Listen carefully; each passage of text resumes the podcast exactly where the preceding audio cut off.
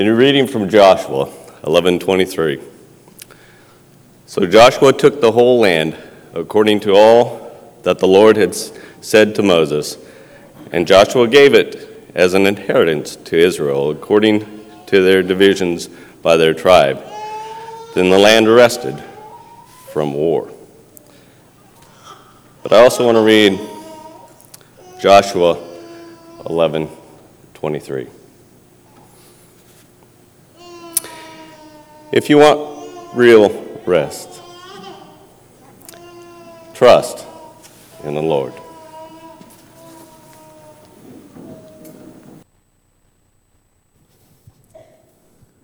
And thank you, Nathan, for that reading. Appreciate that so very much.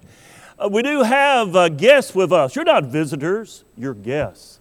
And we want you to know you are always an honored guest here at 70 West. If you don't mind, pass those uh, attendance cards to the inside aisle, and they'll be picked up at this time. Go back to that passage that Nathan just read. So the land rested from war. Does it seem to you that we're in war today? Does it seem to you that life is not the way you want it to be? Are there things happening in our world that goes contrary to your belief? How do you find will rest? How do you find real rest? The story is told, the fictional story is told about a man that uh, he was standing waist deep in water. In fact, he was in a river that emptied just a few uh, hundred yards from him into the ocean. He spoke to the man on the, on the bank. He said, hey, Sir, are there any alligators in this river? The man said, Oh, no, there's no alligators in our river. The man in the water still had some doubts. He said, uh, But uh, I got a question then. Why do I keep on seeing little gray forms all floating around out there around me? The man on the bank said, oh, oh, those are not the alligators. Those are the sharks that chased away the alligators. You know what? Life is kind of like that. It's that, it's some like sometimes it seems that uh, you get rid of one problem and another one takes its place. It's like you traded alligators for sharks. Have we traded alligators for sharks in our world today? The attack upon families, upon marriage, upon the home. What do we do? Do you wonder Will I ever get any real rest from the struggle that I'm in? Will I ever gain complete victory over the enemy in my life? Will I ever find any peace that will last? Well, the good news is yes. You can get real rest from the struggles of life and it's found here in Joshua chapter 11. Joshua chapter 11, verse 1. And it came to pass when Jabin, king of Hazor, heard these things. What things? He heard about how Joshua and the army of Israel had conquered the armies of the south. And he's worried. He's a king in the north. So, what does he do? He calls on his friends, the other kings of other city states in the north. He says, Hey, come and join me in the battle. Verse 4 So they went out, they and all their armies with them. We've got a big army. How big is it? As many people as the sand that is on the seashore in multitude, with very many horses and chariots. We got a lot of soldiers here. We don't know the exact number. Josephus, a first century historian, quoting a Jewish legend, said it was 300,000 foot soldiers, 10,000 soldiers on horses, and 10,000 soldiers in chariots. It doesn't matter how big it is, it is big, it is massive. This is going to be a challenge for Joshua. And when all these kings had met together, they came and camped together. What are they doing? They're getting ready to go to war against Joshua. What had happened to Joshua right here? Well, the king in the north heard that Joshua had completely conquered all the kings in the south, so they gather all their armies together to fight against Israel. This is going to be one big army. Military strategists, they estimate that a soldier on horseback is worth dozens and dozens of foot soldiers on the ground. What had Joshua done? He had traded alligators for sharks. The armies of the south, which were bad, for the armies of the north, which were worse. And their gray forms are lurking on the horizon. When life seems the darkest, and let's be honest, 2021, well, actually 2020 and 2021 has been pretty dark.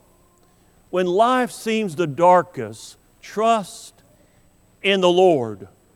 Verse number six, notice what God says to Joshua. But the Lord said to Joshua, Do not be afraid. I, I can almost picture God, you know. Joshua, do not be afraid about this. Because of them, for tomorrow, about this time, I will deliver.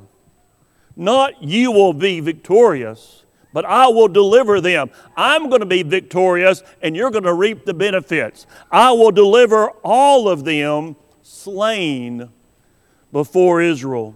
You shall hamstring their horses and burn their chariots with fire. So Joshua and all the people of war, what do they do? Do they sit down and say, Well, God said he'll do it, so we'll just wait for him to do it? No.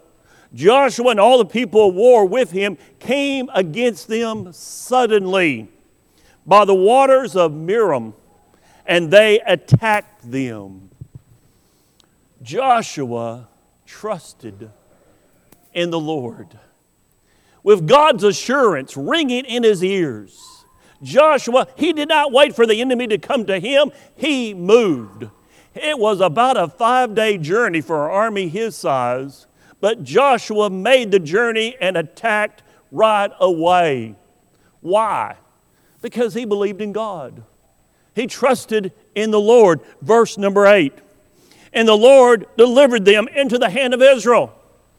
God did exactly what God said he would do.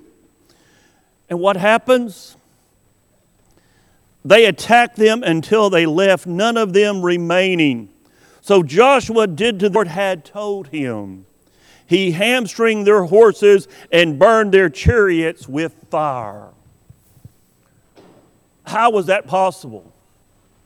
Because he trusted in the Lord. Joshua killed every enemy soldier. He crippled their horses and he burned their chariots just like God had asked him to do. But wait right here. Joshua, why did you burn the chariots? Hey, that would have been something you might could use later on. You know, it doesn't make a lot of human sense for him to burn the chariots because he could have used those horses and chariots for his battles on his behalf to great advantage. So, why? Why would God ask him to make them useless? Why would God have him to destroy an asset that he could have used?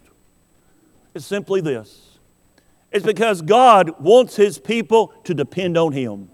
He wants his people to depend on him, not on horses and chariots, not on the latest technologies, and not on their own devices and schemes.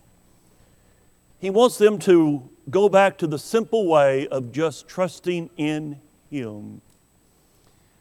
Have we kind of lost sight of what we need to do in our world? Psalm chapter 20, some trust in chariots, some in horses, but we, we will remember the name of the Lord our God. Isaiah chapter 31 Woe to those who go down to Egypt for help and rely on horses, who trust in chariots because they are many, and in horsemen because they are very strong. Woe to you. It won't work. It just won't work. God wants His people to look to Him when they are in trouble. He wants us to turn to Him. He wants us to open up that avenue of prayer. Do we pray as often as we should? That's what God is asking Joshua to do, to trust in Him. And that's what He asks you to do as well today. If you want to find real rest from the struggles in your life, don't trust your own devices, your own abilities. Instead, trust the Lord. Depend on His power. Depend on His power and rely on His promises to you, just like Joshua did. That was Joshua's secret. I want to take you back, not quite 20 years ago. Ward 4 in Paragould is a kind of a unique ward because it's all residential. I say all residential. It's all residential except for a little tiny strip of commercial along the highway, the main highway that splits Ward 4 into two parts. Walmart bought a farm that was in Ward 4, and they declared their intention on building a new supercenter there in Paragould. That was going to be smack dab in the middle of the residential part. A good move for them commercially, but a bad move for families. We didn't want to see Walmart there because why? Because we didn't want to see a ready source of alcohol made available there so close to our families as moms and dads, we wanted to protect our families. So we mounted, a, first off, we mounted a campaign, a petition drive to put on the ballot a campaign to make Ward 4 dry. It wouldn't affect the rest of the city, it just would affect Ward 4. I had two people that were pretty much involved in a national president that told me, Michael, you are foolish for even thinking this. Your elders are even foolish, more foolish to even think this, that this could be done. They told me at first we couldn't get it on the ballot. We got it on the ballot in five weeks. five weeks we got the petition done. Then it was on the ballot. Then they told us, well, you're going to lose. You're going to lose big time. In the history of Greene County, the biggest victory ever for a big election that drew more than a thousand votes was our election. We won 81% to 19%. How was that possible? Because my elders had the foresight. They said, okay, here's what we're going to do. You're going to preach on Sundays, but the other six days of the week, you're going to be working getting people talking about this, thinking about this, praying about this.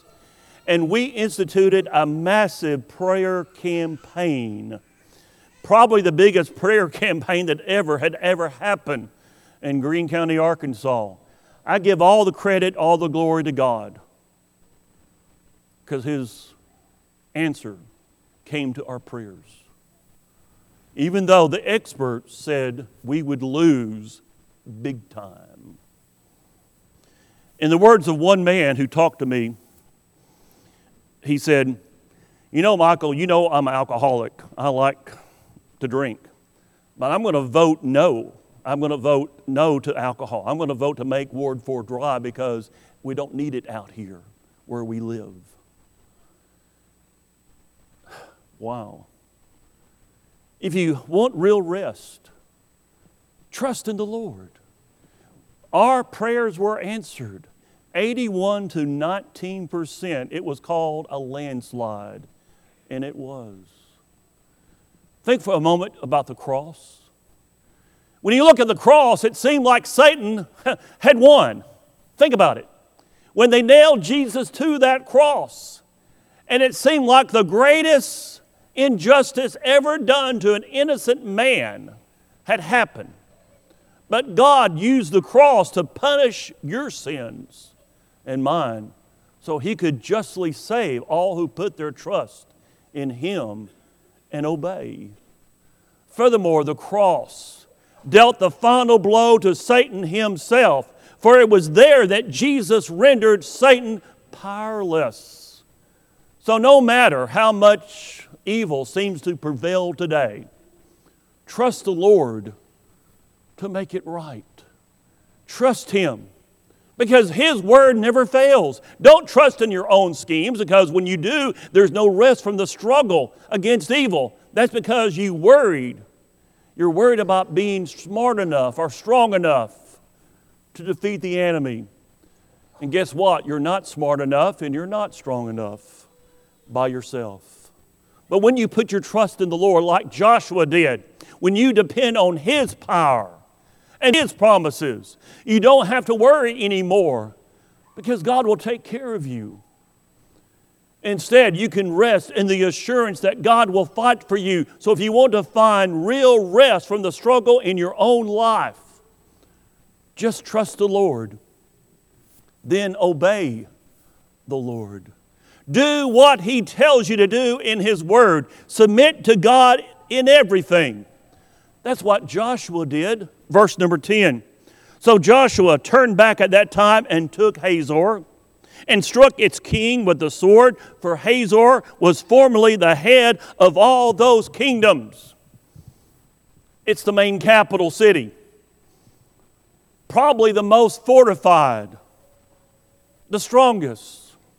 Verse 11. And they struck all the people who were in it with the edge of the sword utterly destroying, destroying them. There was none left breathing. Then he burned Hazor with fire. Then go to verse 15. So Joshua did. He left nothing undone of all that the Lord had commanded Moses. What are we talking about here? We're talking about real obedience, complete obedience. After defeating the enemies of the north, Joshua he takes their cities, doing everything. Let me emphasize the word everything that the Lord said to do. As the text said, he left nothing undone of all that the Lord had commanded. Joshua obeyed the Lord. And that's what you must do if you want to find real rest from the struggle in your own life.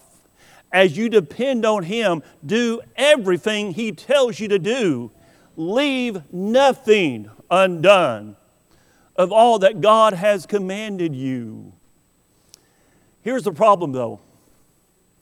The problem is, many people treat God's command like a buffet. You know, you go to the restaurant, there's a buffet. They take what they like, but they leave the rest. They like God's command to love your neighbor, but they ignore the one that says, flee sexual immorality. They like Jesus' command come to me, all who labor and are heavy laden. But they ignore the one where he says, If anyone would deny himself and take up his cross and follow me. They like the commands that don't seem to cost too much, but they ignore the ones which will call for self denial and sacrifice. Then they wonder why their life is in such a turmoil. You see, selective obedience is really disobedience. And disobedience always results in disorder and disaster. Please, if you want real rest from the struggle in your own life, don't pick and choose which commands you're going to obey. Instead, like Joshua, leave nothing undone of all that God has commanded you obey God. That's radical. That's radical obedience. Say that you'll find real rest. Uh, however, you, you cannot obey God like that on your own. That's why you need to trust Him. You need to call Him to your side and trust in God to help you in your struggles. That's why you need to depend on Him first. Then, as you depend on the Lord, He gives you the strength to do all that He has commanded you to do.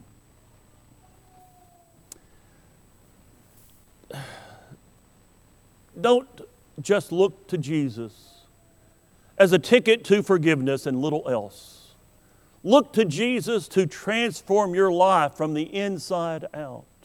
If you want to find real rest from the struggles in your life, trust the Lord, then obey the Lord, and finally, wait on the Lord. Be patient. Persevere. Don't give up until the victory is won. That's what Joshua did. The rest of chapter 11 and all of chapter 12 describes Joshua's conquest of the promised land and the kings that he subdued.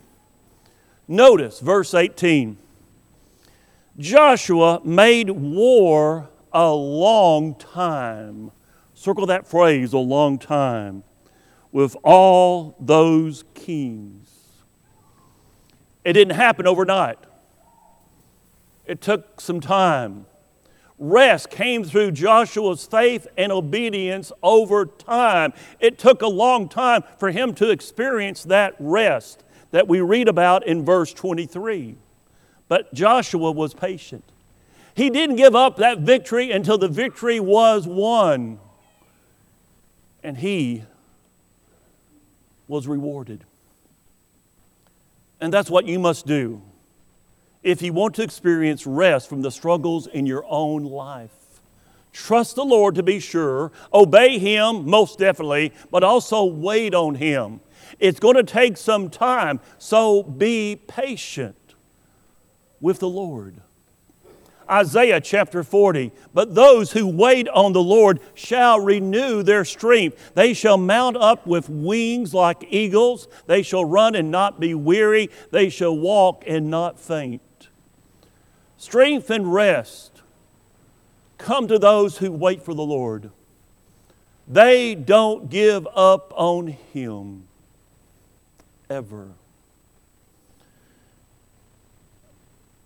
A modern day parable was told about a woman who had so many problems in her marriage, so many struggles in her family, she didn't know what to do. So one night, as this fictional story goes, she had a dream. And in the dream, she met Jesus. And she said, Jesus, I just want to find some peace in life, in my marriage. I want my family to, to get along and to prosper and do well. And, and I want my family to, uh, to, to love each other. Jesus said, Well, that's easy. Here. And he gave the woman several packages. She looks at the packages. She said, What's, what's, what's this? Jesus said, Well, those are seeds. And on each package was a different word. One package said peace. One pack- package said a family understanding. One package said compassion. Each package had a different word on it.